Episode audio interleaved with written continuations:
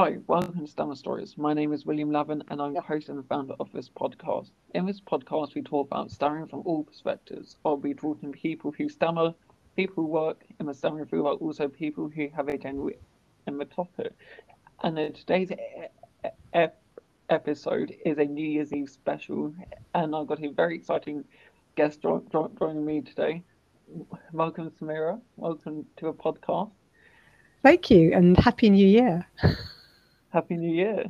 So, Samira is actually of a, is a parent of a child who of someone who stammers. So we're going to be discussing the parent perspective of someone who who stammers, who we've never really discussed, but also we're going to discuss the work that we do, that we both do for my, for the Michael Palin Centre and for Stammering Children. So, Samira, can you introduce yourself and tell the viewers what you do for a living?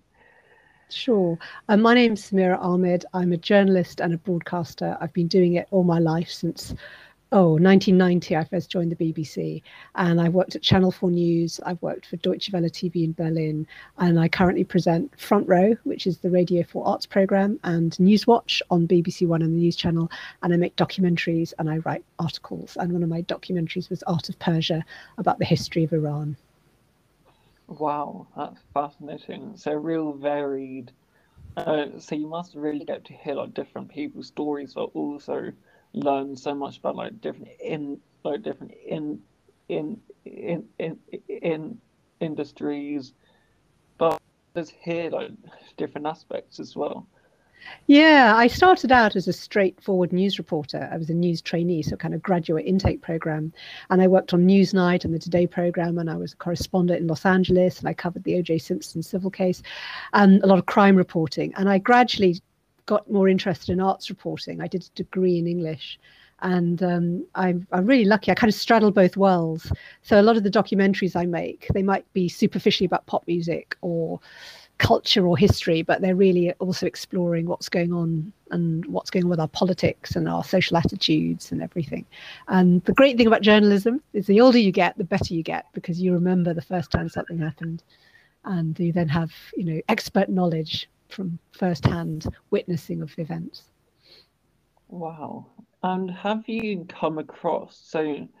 Uh, so I mentioned at the start that your son stammers, and have you come across many people during your job of, of people who stammer?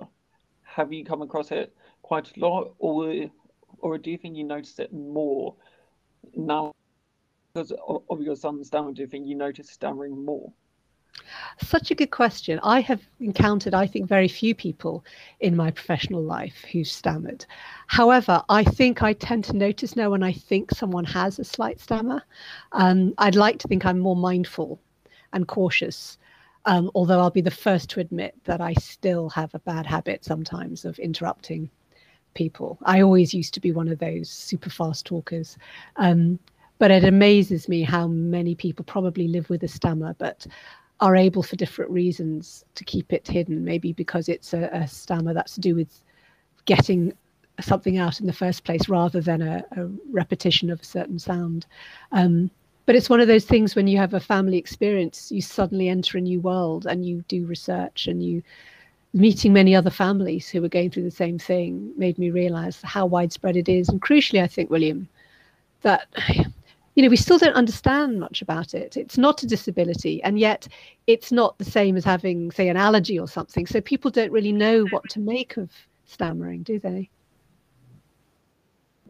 then I think that's where people get confused about it because like some people don't see it as as, as a disability, but some people see it part of, of their fabric and they see it as them, but some people see it as to do with the brain. Like I know someone who moved from country to country when they were younger and the twangs of the different like the not the languages but like from the accents caused them to start stammering like someone I I was literally speaking to today, he was speech, and that's what made him realize the fact he had a stammer. Like some Oh. people don't realize that they stammer until they may get a prompt, or then they go, "That makes sense," or "That's interesting," and have you had other family members who stammer, or was your son the first person in your family to stammer? Our son was the first person in, in both my and my husband's family to stammer. So, you know, that was really interesting because once we had it diagnosed, then you know you tell your extended family and they're all puzzled and i yeah. i know we met other families when we were getting treatment at the michael palin center and through the action for stammering children charity that it can run in families and often does but it can also come out the blue and also we don't know why but it tends to be more common in men boys rather than girls yeah and I I don't think I really noticed that until a few years ago. But but when I think about it, looking at my Michael Palin Center group, there were way more boys than girls in my cohort. So when did you realize your your son first had a stammer, and how was it when you found out? Did you know before, or uh, did it click when you spoke to me spoke to the medicals for advice? Well, it was weird. The first time anyone raised the possibility there was something to do with his fluency was at nursery, where they said, We think he should have some speech therapy. But I wasn't aware of him having a stammer or anything. But when he started school, um, and yeah, so the fluency seemed to be around making, forming certain sounds correctly. Um, and they asked you all kinds of questions like, was he breastfed? Yes, he was. So couldn't blame myself for that. Um, you know, it seemed to be to do with articulation rather than stammering. Yeah.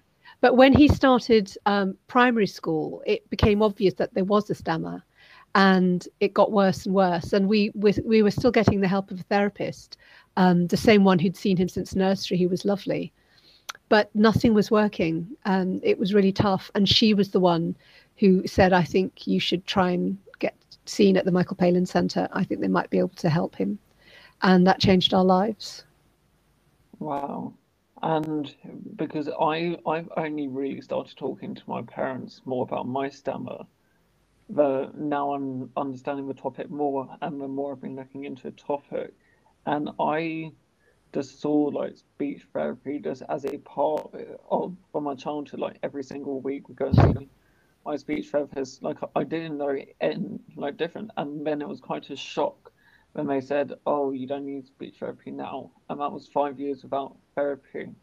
When I went to secondary school, because you own you only get therapy through the NHS until a certain age, and then you're sort of, or or uh, you can try and fund therapy. But we both know that speech therapy is quite a postcode lottery, and yes. there may not be a therapist.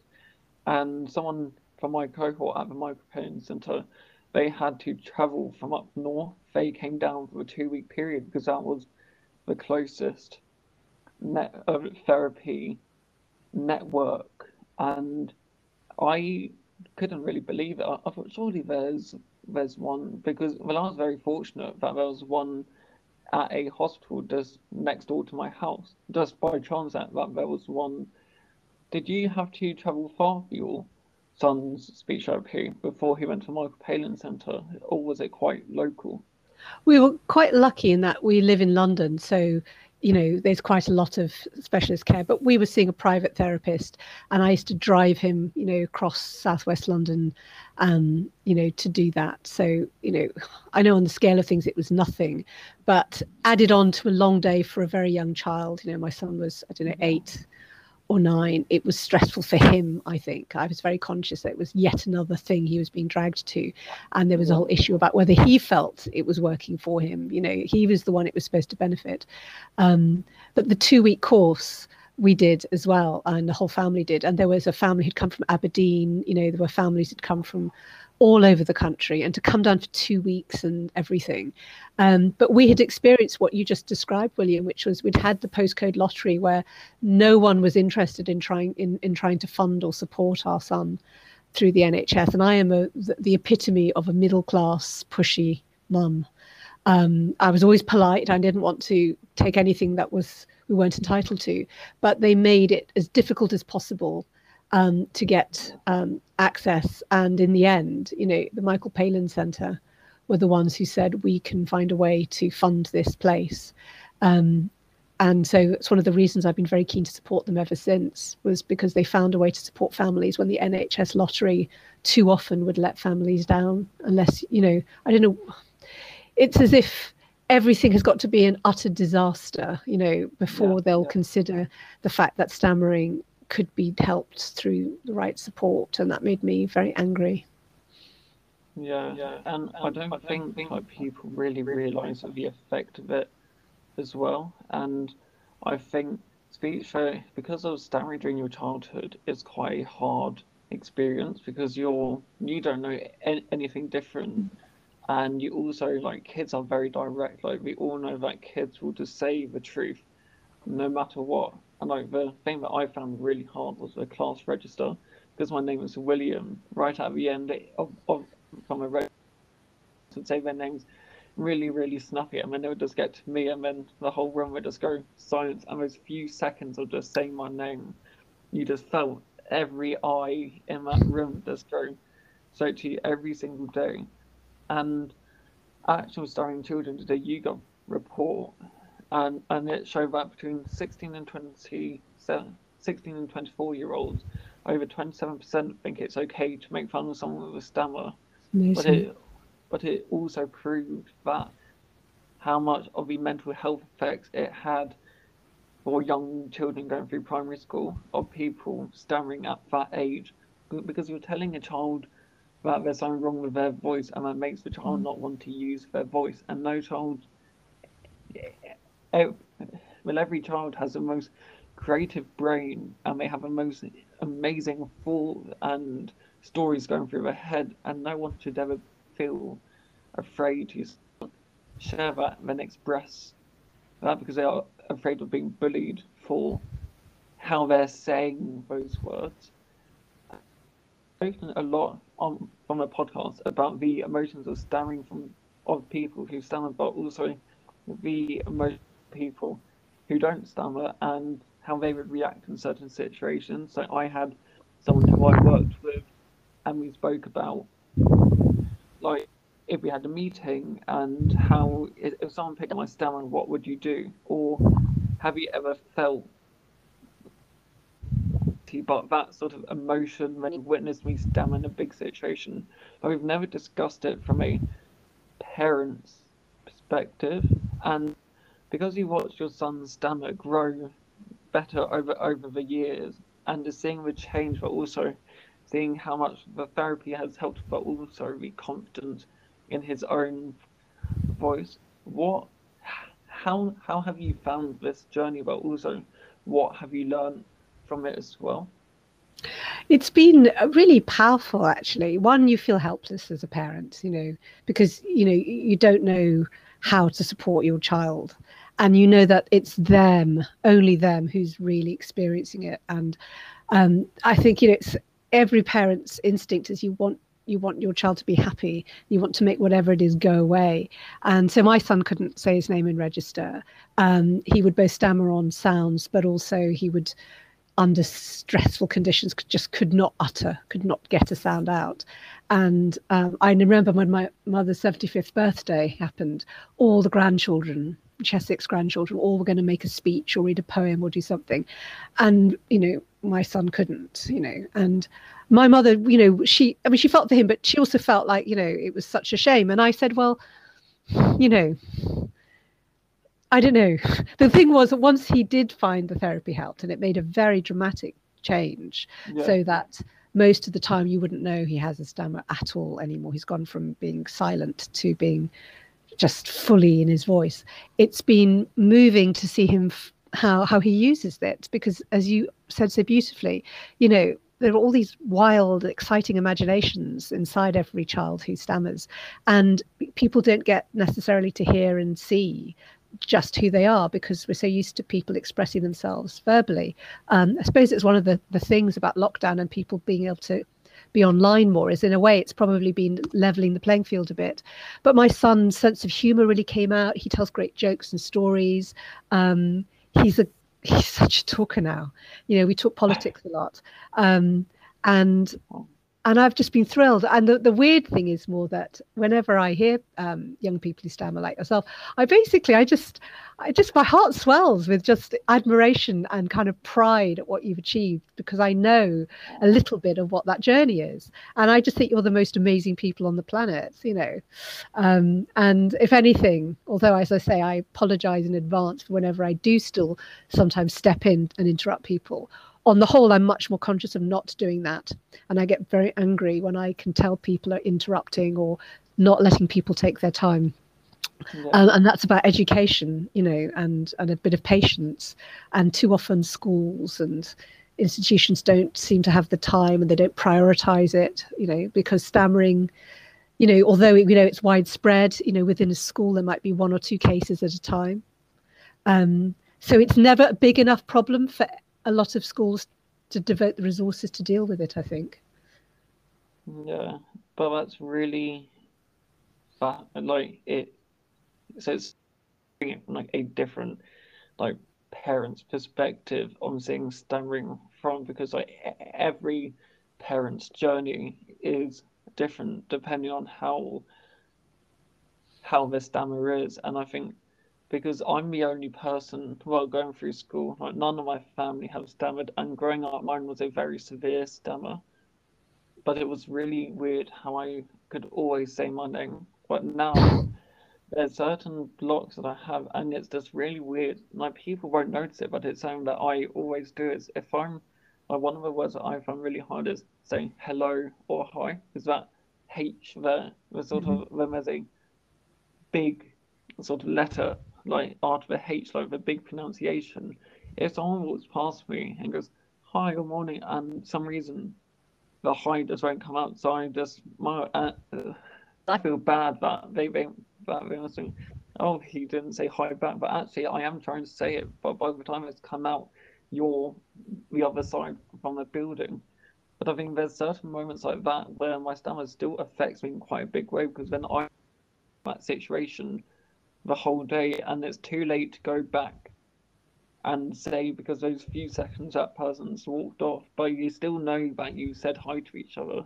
And it's just having that block of like I've had people put down the phone on me because they've not realised that I was at the other end of the line when I've stammered, or I've stammered for a call and they thought that that was the signal going.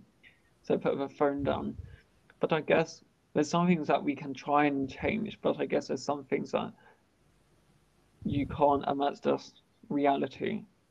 Sadly, but so as we both said that, so your son and I, we both went to the Michael Palin Center, and the Michael Palin Center changed my life because it taught me for the first time techniques that I could properly use in an everyday situation at my age. Like before, the techniques were sort of for younger children, but these are now techniques used in meetings or out with friends. And and they also told me for the first time what stammering is from a mental perspective, like like the iceberg or the emotions showing above the iceberg and the ones below. And my mom went to one of the days and and so like she met the other parents of the course. But it was the first time that I had surrounded myself with other people whose stammers were completely different to mine. So it made me realize how lucky my stammer was, and it was the time it taught me to love my stammer. How how did your son find the, the actual the experience, but also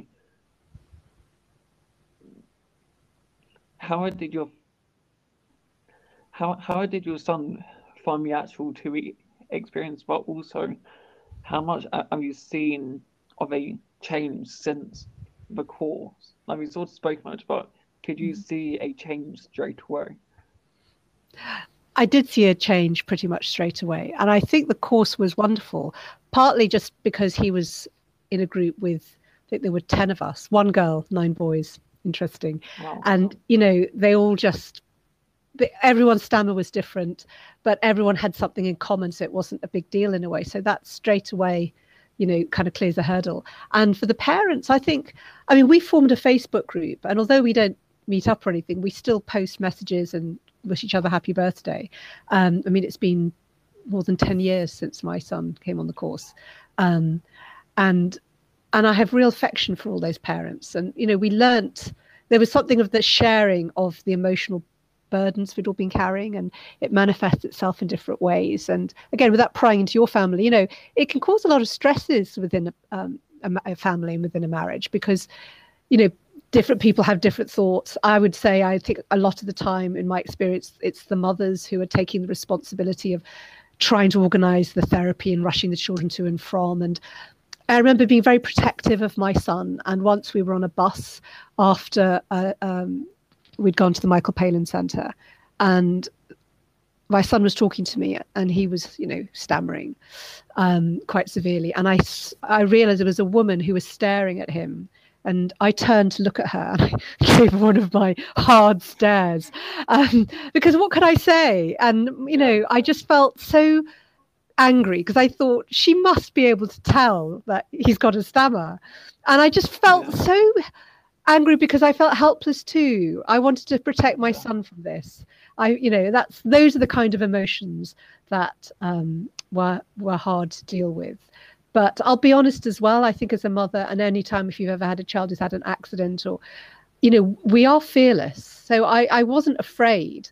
I just wanted. I just if I, had, if I had any fear, it was what would happen if we didn't get therapy. And there's something that our when we were seeing the speech therapist, the one who recommended we try and get to the Michael Palin Center, you know, she said something to me which really kind of haunted me. And she said that she had um, a client who was a young man and you know he had he, he he went out with friends to the pub after work and no one knew he had a stammer because he never spoke and the idea that my son could somehow function through adult life and have the semblance of a normal life and yet not be speaking horrified me and that his so-called friends might not even notice.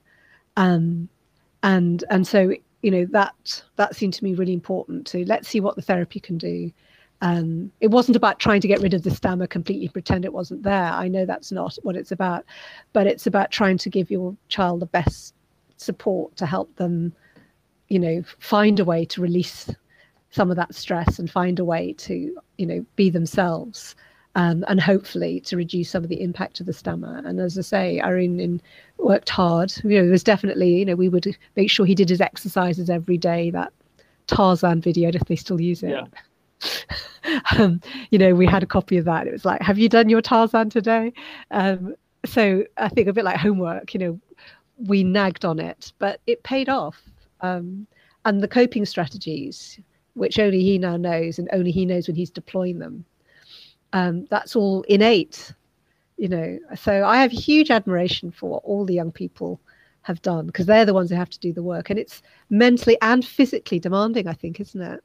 Yeah, like it is tiring. Like I don't think people realize that stammering is quite tiring because like, we are putting so much pressure on ourselves and if you've got a big presentation or a like meeting up with friends, we want our speech to be perfect. So we're giving us so much pressure to make our speech perfect when actually we may stammer more if we give ourselves more pressure. Yeah. Which is just a really odd aspect. And I think I when I did my friend's best man speech, I said my first joke was to me my because my stammer was was more nervous about my stammer than my actual speech. And my first line was I, I said this before in my podcast, I said, um, just let you know that I do have a stammer, so hopefully hopefully we will be done by lunch and by night time. but it just made the whole room relaxed. Yeah. Relaxed about my stammer as well. But I've always been open talking about it. Like my first thing I told my manager was I stammer. But but I think I don't think people understand how much of a difference it makes, sort of just saying that I stammer because I think it sort of relieves people of thinking, oh, shall I help them out? Or or maybe they won't want to answer that question, or maybe they won't want to present those slides. Like I think just having the confidence to say, I am fine with I don't you don't need to worry about I may just need that extra few seconds but I, I would love to talk to you about your your fascinating job. So you found like some of the campaigns you and and like some of the different shows, but what has been your favorite or your um one one of your most proudest campaigns and then and pieces that you've worked on? Mm. Um, it's it's tricky um, because sometimes the work you're proudest of hasn't always made a difference. So, I made a film in South Africa about the so-called corrective rape of lesbian women, and there's a lot of homophobia um, in South Africa across all communities, and there's a lot of violence against women. And yeah, you know, I focused on the murder of this young woman who was a footballer. She'd been in the national women's team and she was training to be the first female referee at the World Cup, which was being held in South Africa following year. And she'd been just, you know, attacked and killed on her way home uh, with friends. Um, she lived in a township um, near Johannesburg, and I met her family. And we, we made the story about um, how the, the legal system was so useless and they didn't really bother with a lot of these murders in in um, townships, and um, violence against women really wasn't treated that seriously. And as a result of the piece, all the big broadcasters, I was working at Channel 4 News at the time, but CNN and the BBC, they all covered the trial that, the, that they did catch some of the killers and they went on trial, although I think only one was convicted. Um, but it was just an insight into how, how brave activists are and all these women who were campaigning in to try and get justice. Um, it shone a spotlight. So there was an element of shaming the South African authorities a bit. But by itself, it doesn't change anything. But I know the family was glad that I came. I met, you know, Eudy Simelane's mother and her father and her brother. And in fact, I know her mother's since died. I'm still in touch with some of the activists there. So I feel that story mattered. Um, it won a Stonewall Award at the time. I don't think it's winning the award, but I think it's the recognition that it was it was explaining a complex story about um, South Africa, which wasn't just wasn't about race and it wasn't about corruption. It was about something more innate. And we know here, of course, as well, you know how enduring violence against women is. So, um, you know, that was a that was an important story, and I'm really glad I did it. Um, but I suppose another example I'd give is is the Art of Persia documentary series, which I made for BBC Four. Um, you know, and it was thrilled to be asked to do it by BBC Studios um, and had an amazing team I worked with. Um, and we got to show that underneath the headlines of Iran, this worrying government, is a country with thousands of years of rich history. And you have to understand that there's more to a country than just what its regime does.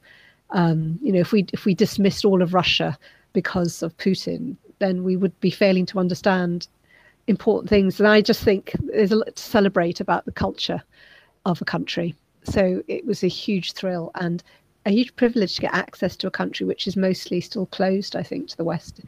Although there were still tour groups going through at the time, and it was just amazing scenery and historic architectural ruins and food, and people were amazing. It was the most amazing trip of my life. Um, and it was great to be able to share it. And I got emails from people like Michael Palin um, and Valerie Singleton, who was a very famous um, Blue Peter presenter, who both just out of the blue emailed me to say that series was amazing. And Michael Palin said, I've never been to Iran. It's the one country I really want to get into. And of course, as you know, Michael Palin is the, the great the great man who who kind of gave his name to the the centre and has done so much to support the work of Action for Stammering Children. It is what I love is how much power a story can have, and you can really tell sometimes the difference of how much of a story can make to someone's lives, but also to a topic as well. And I think one of the things that I found really interesting was how much support when it was the presidential election coverage, how much support Biden had about his stammer. And I mm-hmm. thought that wouldn't be covered at all. And I thought they would try and hide it or maybe use it, but the support and the stories that came off it. And I think it was Amanda, oh, I can't remember her surname, but the girl who did the poem at the inauguration. Gorman. Every single yeah. And I think every person at, when I mean in in inauguration had a speech and saw and I don't think many people realised that until after that he chose people with a speech impediment. And I just found that quite a hard and I remember one of the interviews that I did. I think it was on BBC Morning Live, and it was with Action Stammering Children. And after the show went live, because sometimes you don't know if like people will reach out. I had four different people reach out to me and going, I, I when I've got a stammer and I've never spoken about it, but you've made me want to find help, but also learn more about the topic because it's been something that I've wanted to hide and something that I'm afraid of showing. And I didn't really think of that aspect until after because sometimes you do like these different articles, like these podcasts, and realize how much of a of a effect it may have on someone because sometimes you may not hear you may only hear two percent of your audience hear how good that episode or what it meant for them and there was one well i'm not sure if i mentioned it to you previously but i had someone from nepal reach out to me saying Wow. i've i found your work stammering your podcast and i had a stammer my whole life and and i hate it and he, he was telling me some really scary stuff and he was saying your page has helped me a lot because over here we don't have the resources like in in other countries because their resources are so low and he's not been able to get a job for six years because all the jobs over there require fluency and he's not been able to find a job. And i said and then i said and he said can you cure my stammer? And i said i can't cure your stammer here i, I am no medical but i can just offer experience advice or experiences that i've been through that can help you. Mm. and I mean, I had a really interesting chat about other different techniques, but also like how his stammer wasn't actually that bad, but he's found it really hard to get a job, and and then he invited me to join the Nepal Stammering Association, and inspire others, and it's been a real insight seeing how much of a huge community it is. The because that's what they have the sort of the association with the community they don't really have the therapy that we have that we're very fortunate to have over here and then i had someone from india someone from nigeria and that's what The most about the last bit from my journey so far is just hearing that you think that when you stammer, you're the only person in, in the world who stammers, because you don't, you may not come across, but there's so many people across the world who stammer, Yeah.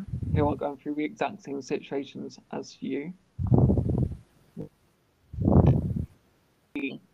Think about because like we said that going to a Michael Palin center was the first time that I've spent any proper time with other people who stammer, and going into like the conversation of the world of median, stammering is one of those subjects that sadly been quite a stereotypical subject with someone with a severe stammer. So if you saw someone in a movie or a TV show, it's normally someone with a severe stammer. However, like most dis- disability, like most disabilities, there's all aspects of the spectrum. So you have a moderate stammer, a mild stammer, and how do you, why do you think it's key to like stammering, but also the disability?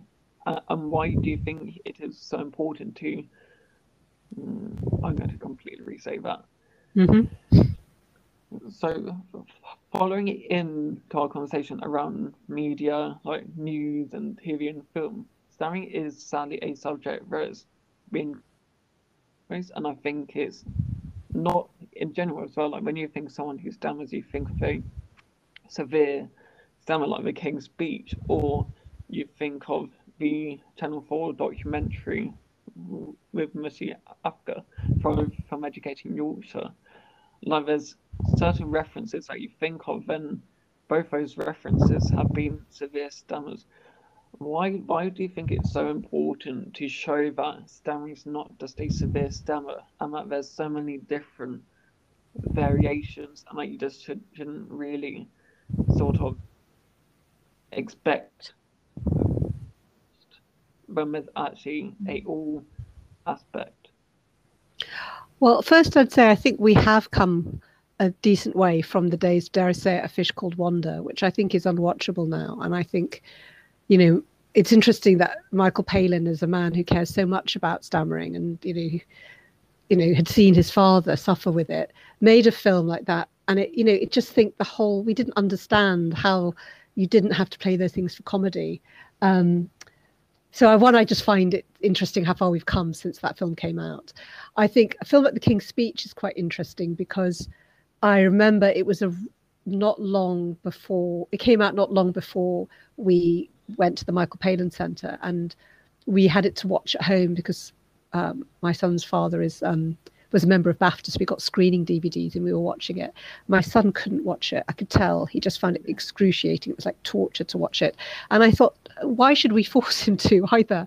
So you know, some of it is I don't I don't want to assume that anyone needs to see something. You know, if they're living with it, then maybe that's enough. I just think we should do honest portrayal and um, and in the way that I think with casting that we now see in stage and on, on screen there's much more diverse casting whether it's in yeah. representation in terms of um, you know different kinds of disability or um, neurodiverse needs or anything else um, and i'd like to think that people with stammering if with understanding and I think you know, public education is so important. It's not just about giving people who stammer therapy; it's people being understanding and accepting of it. So all that would be part of changing the presentation.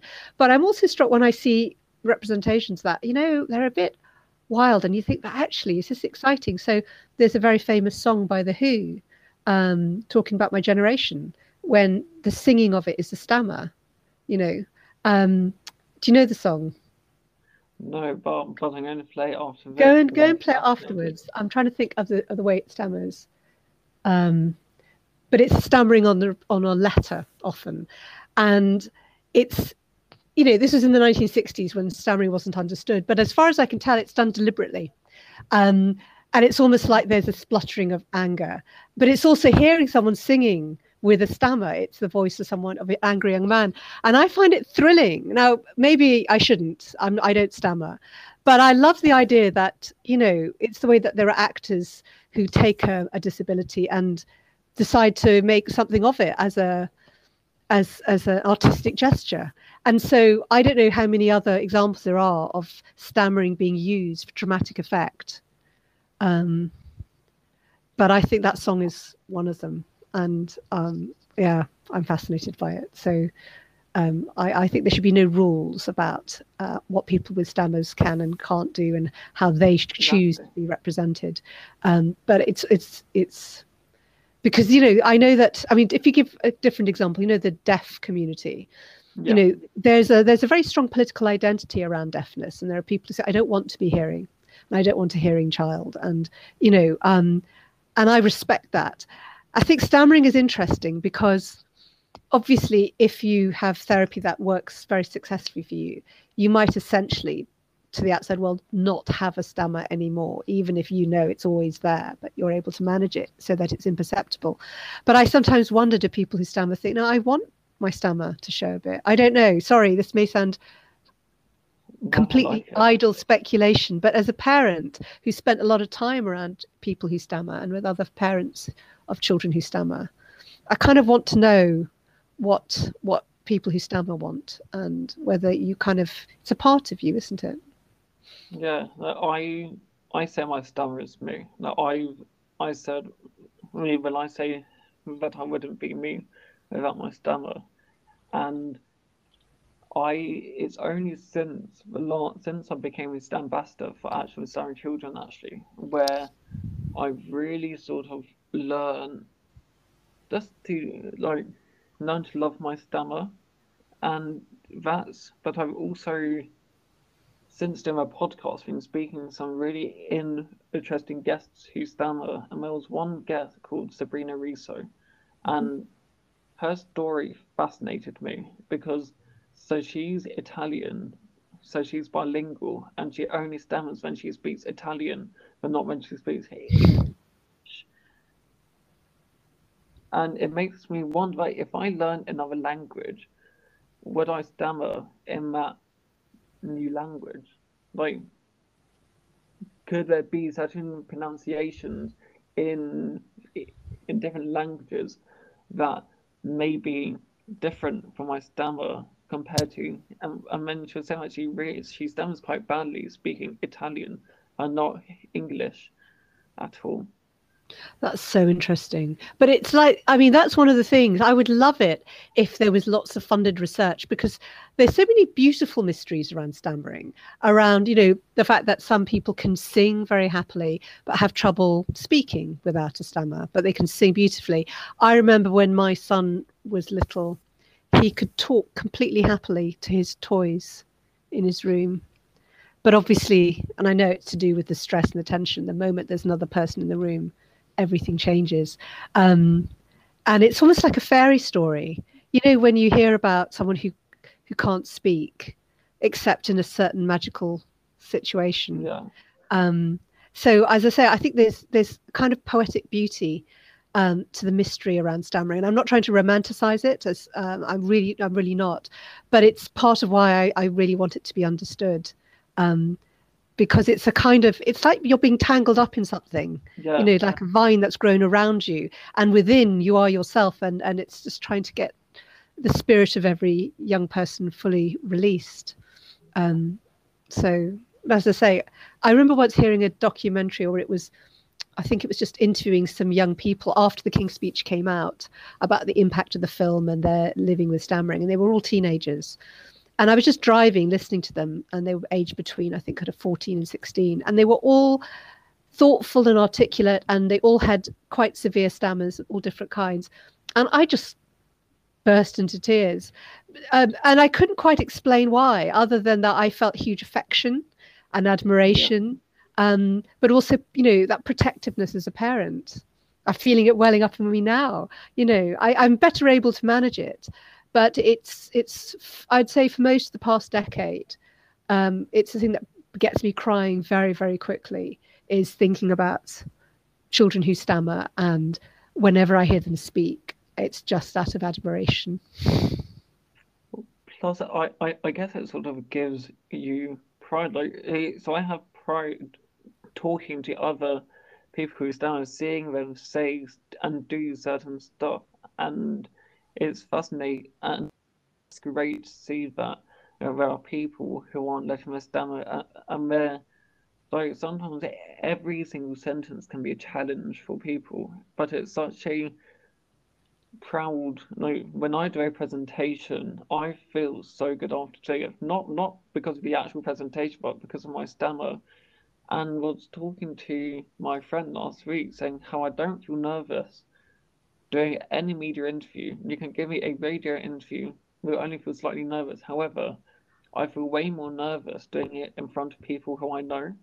So if I was doing a presentation at work, they all know that I stammer, but I feel hmm. way more nervous doing it in front of them than I would any like media interview, which I'm not sure how that works in my brain, but I think I'm more conscious about it, I guess, in front of people who I know than I guess but one of the things with my stammer is that because I'm it's quite good now, but I still have bad days and stammer days. But I um, but I sometimes worry about if I'm going through a good stammer period and I'm sharing my story on I actually think situations that I hope that I do stammer. And it's a really so like it's a odd, but also it shows that my therapy has worked. But it's like yeah. one one of the rare occasions that I actually do want to stammer, and it's a really odd thing that goes on through my thought process of when when I want to stammer and. But so you do amazing work for the Michael Palin Centre. You're a trustee, and I'd love to talk to you more about what you do from that role, but also why you think it's just so important. Like we spoke about it throughout the episode, but does what made you want to become a trustee for the Michael Palin Centre and Action Stammering Children? Well, I should say, first of all, I was asked, and I guess there's a practical thing, which is because I work in the news media, you know, I bring a certain amount of knowledge and I guess maybe, you know, connections and thinking about ways of, you know, whether it's raising the profile or um, potentially having contacts that might be useful.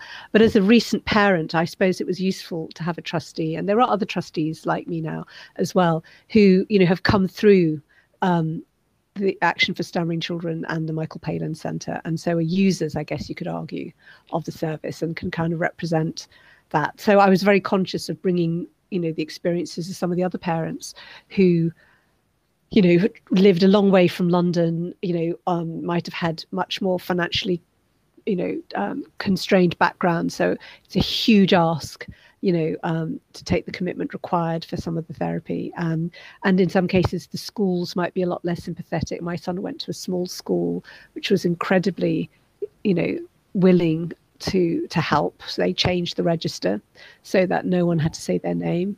You would just put your hand up you know it was a small strategy. It's not a substitute for therapy but it was a it was a gesture the school initiated which i thought was really thoughtful you know. Um, so you just want you're just conscious of bringing anything that's useful.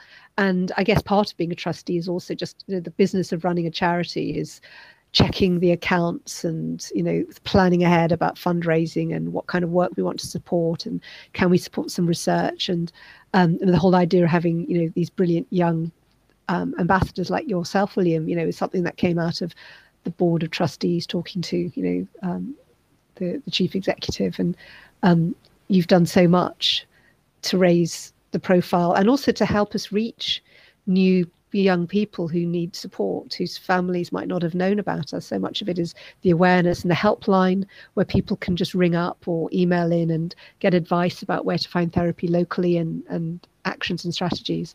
Um, and just trying to build more of a network, I guess, of of support for families because I always say, and I, I don't know if you would say the same, but you know, the whole family is going through stress when anyone yeah. within it is living with a stammer. And I, I know just anecdotally that, you know, people who had parents or grandparents who stammered, who never got help, who were silent, or, you know, I mean, no one wants that. You know, no, that, that that's a terrible shadow to have had in your family. Yeah. And and so I think parents um, can sometimes be thinking about what they want things to be better for their children, but they, they're not equipped to know how. They can feel quite helpless. Um, there's also the stress of what it does, both within the marriage and also the impact on other siblings, depending on how the, the how severe the stammer is, and of course bullying in schools, which you hinted at, which angers me greatly. Um, and and so all those things in, in a certain different ways are, are what I suppose um, ASC is is trying to support families with. So I think you know, the way we always say it is, um, you know, it's a charity that exists to um, give advice, support, and life potentially life changing therapy to children and young people who stammer and support for their families. You know. Um, so that it does embrace the whole family and not just treat the individual child as if there's some kind of medicalized unit um, because so much of it is is still not understood or it is related to stress and anxiety you know. Uh, plus, it must give you like the same emotions as, as what you've been speaking about, like showing, like seeing someone with a stammer, and when when it's achieving so much, but it must give you so much happiness seeing families go through the Michael Palin Centre and, and going through the same thing as what you and your son did. So it must give you so much joy seeing the amount of families and young people, but also people of of all ages who aren't getting support that they need for their stammer. Yeah, it's it's you know it is knowing firsthand the the, the life changing, the transformative effect that that the therapy had on my son, on my family, and um, you know I just I just feel incredibly grateful for the amazing therapists and the patients and also the friendship of other children and and parents. You know i think that that sense of camaraderie that we found people who were going through the same thing. So it was a shared um, situation was also incredibly helpful. Um, and yeah i mean every day i kind of count my family's blessings really. It just changed our lives. And i think made us take less things fewer things for granted. Um, you know there's i guess an element of the, the I don't know if guilt's the right word, maybe it is, of being someone who I always was a fast talker. I talk for a living. I used to be able to give a best man's. I gave I gave you know a speech at my brother's wedding at five minutes notice.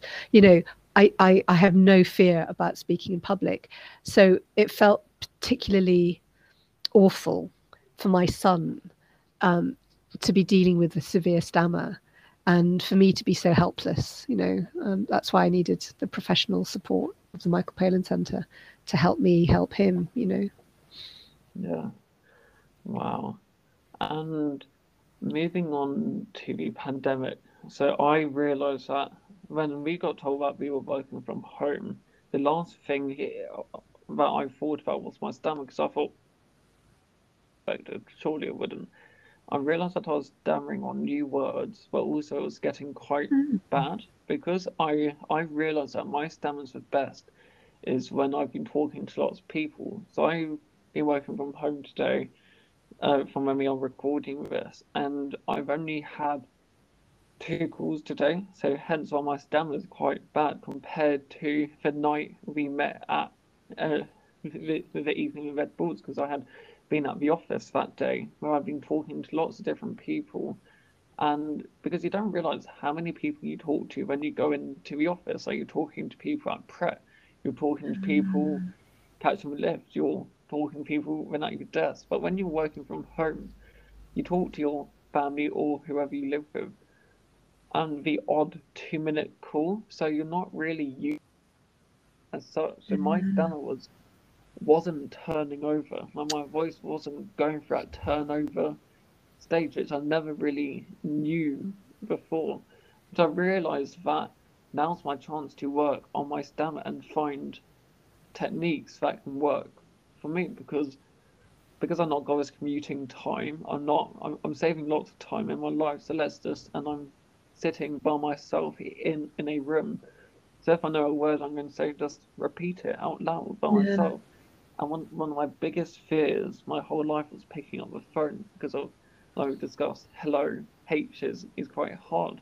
But because of, for me to talk to my team working from home, I have to pick up the phone and answer calls from them. So I found different techniques that work. Like I go morning or afternoon, and I, or some sometimes I can go hello, or and it's weird how I've conquered one of my biggest fears by this current situation we're all going through. Well, that's when it taught me that other people are going through the same thing. And because people are now going back to the office and they may be scared about going back into the in person environment because sometimes you may forget people, your team, someone in your team may have a stammer or they may not want to talk as such. What yeah. advice would you give to those people who stand like who are maybe going back to university or going back to, or like going back into social environments? What advice would you give? Them? Oh, oh, see, I, I think I'm I'm not qualified to give advice. The one thing I, I would pass on, which I know other people who stammer have said, and it seems to me logical, is if you can give people easy pre-notice. So you know the ex- classic example being you know you've got an interview a zoom interview for a job or even just for some advice with someone you've never met before. Um, why not drop them an email to say looking forward to speaking to you. Just be aware i've got a stammer and if i seem to pause it might be because of that. So just let you know and it means it straight away in fact someone said it to me it takes the stress off you because you've now told them they have already ready for it. So you're more you're less likely to stammer anyway um, but so that that's what I would, if I had a stammer, I think I would do that.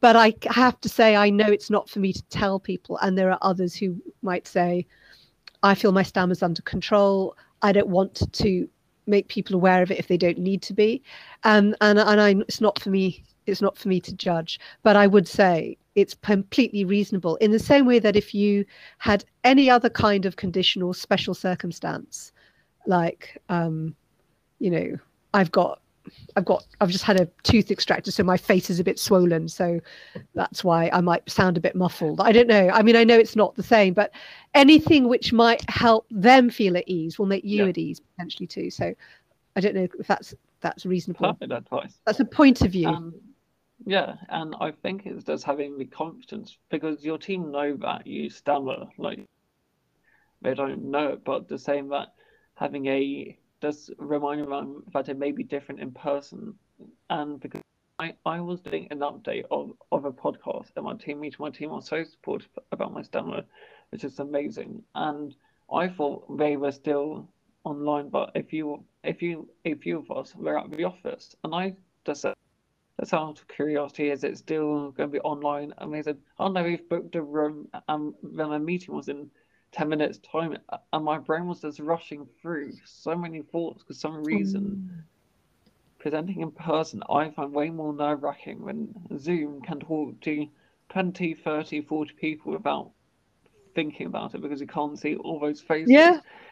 And like during booked a a, me, a big meeting, uh, my brain was was thinking, um, then, then that was my thought process gone until right until my time of doing my slides and my presentation, because I had mentally prepared myself for doing it in person.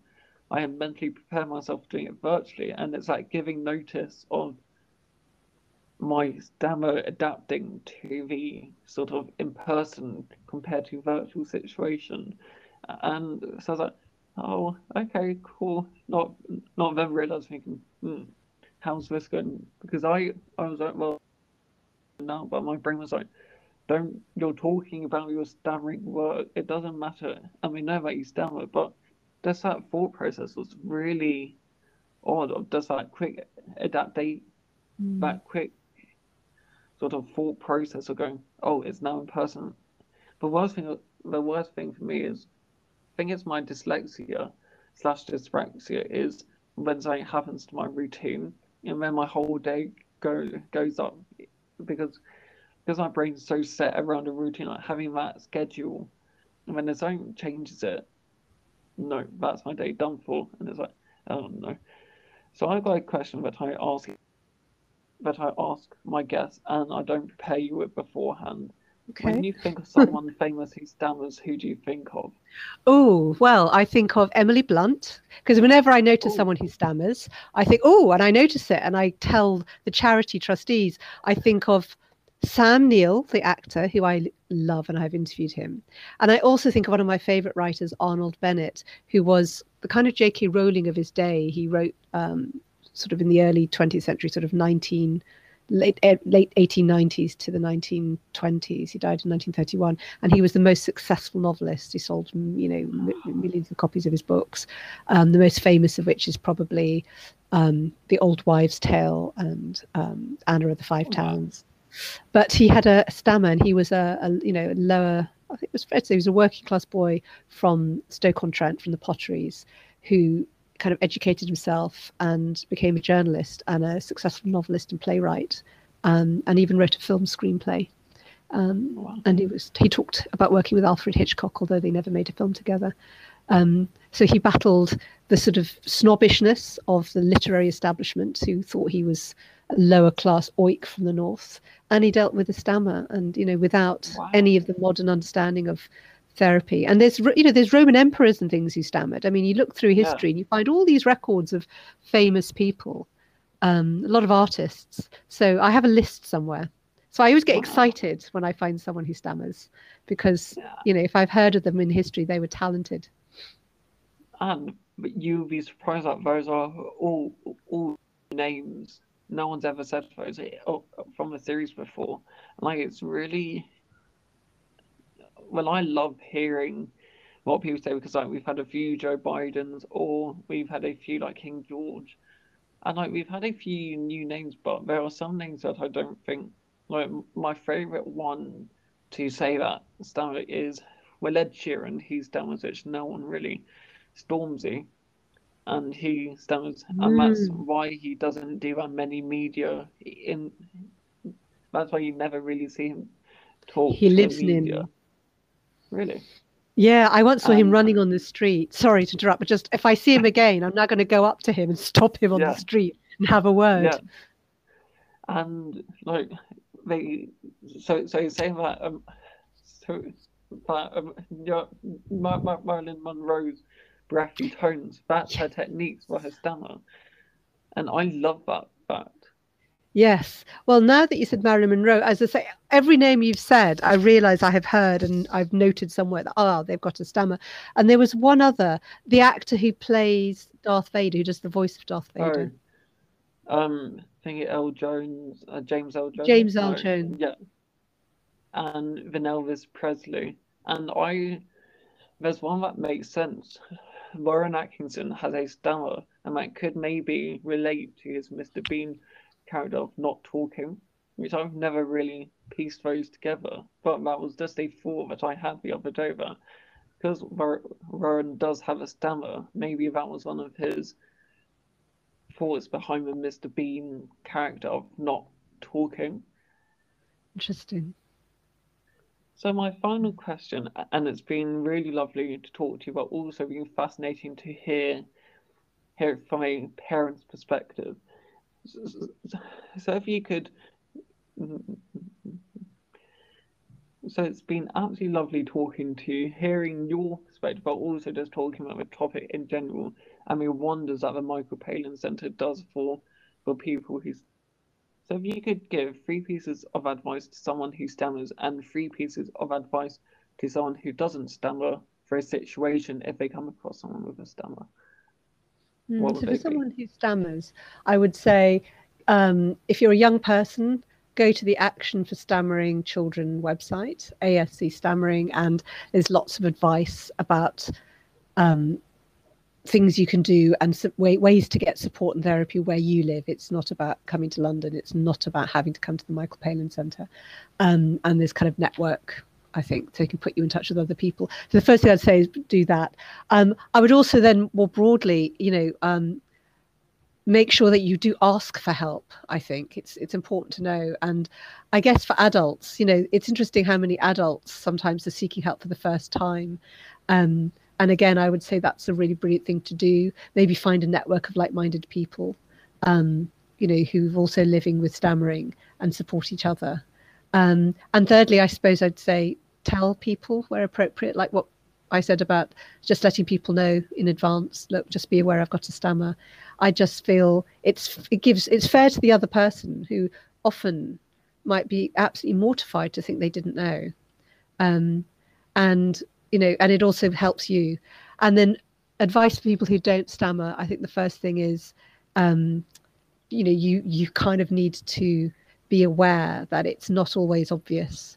And if someone seems hesitant, I wouldn't. We all just need to slow down and allow the possibility that maybe the other person is trying to is trying to finish a thought.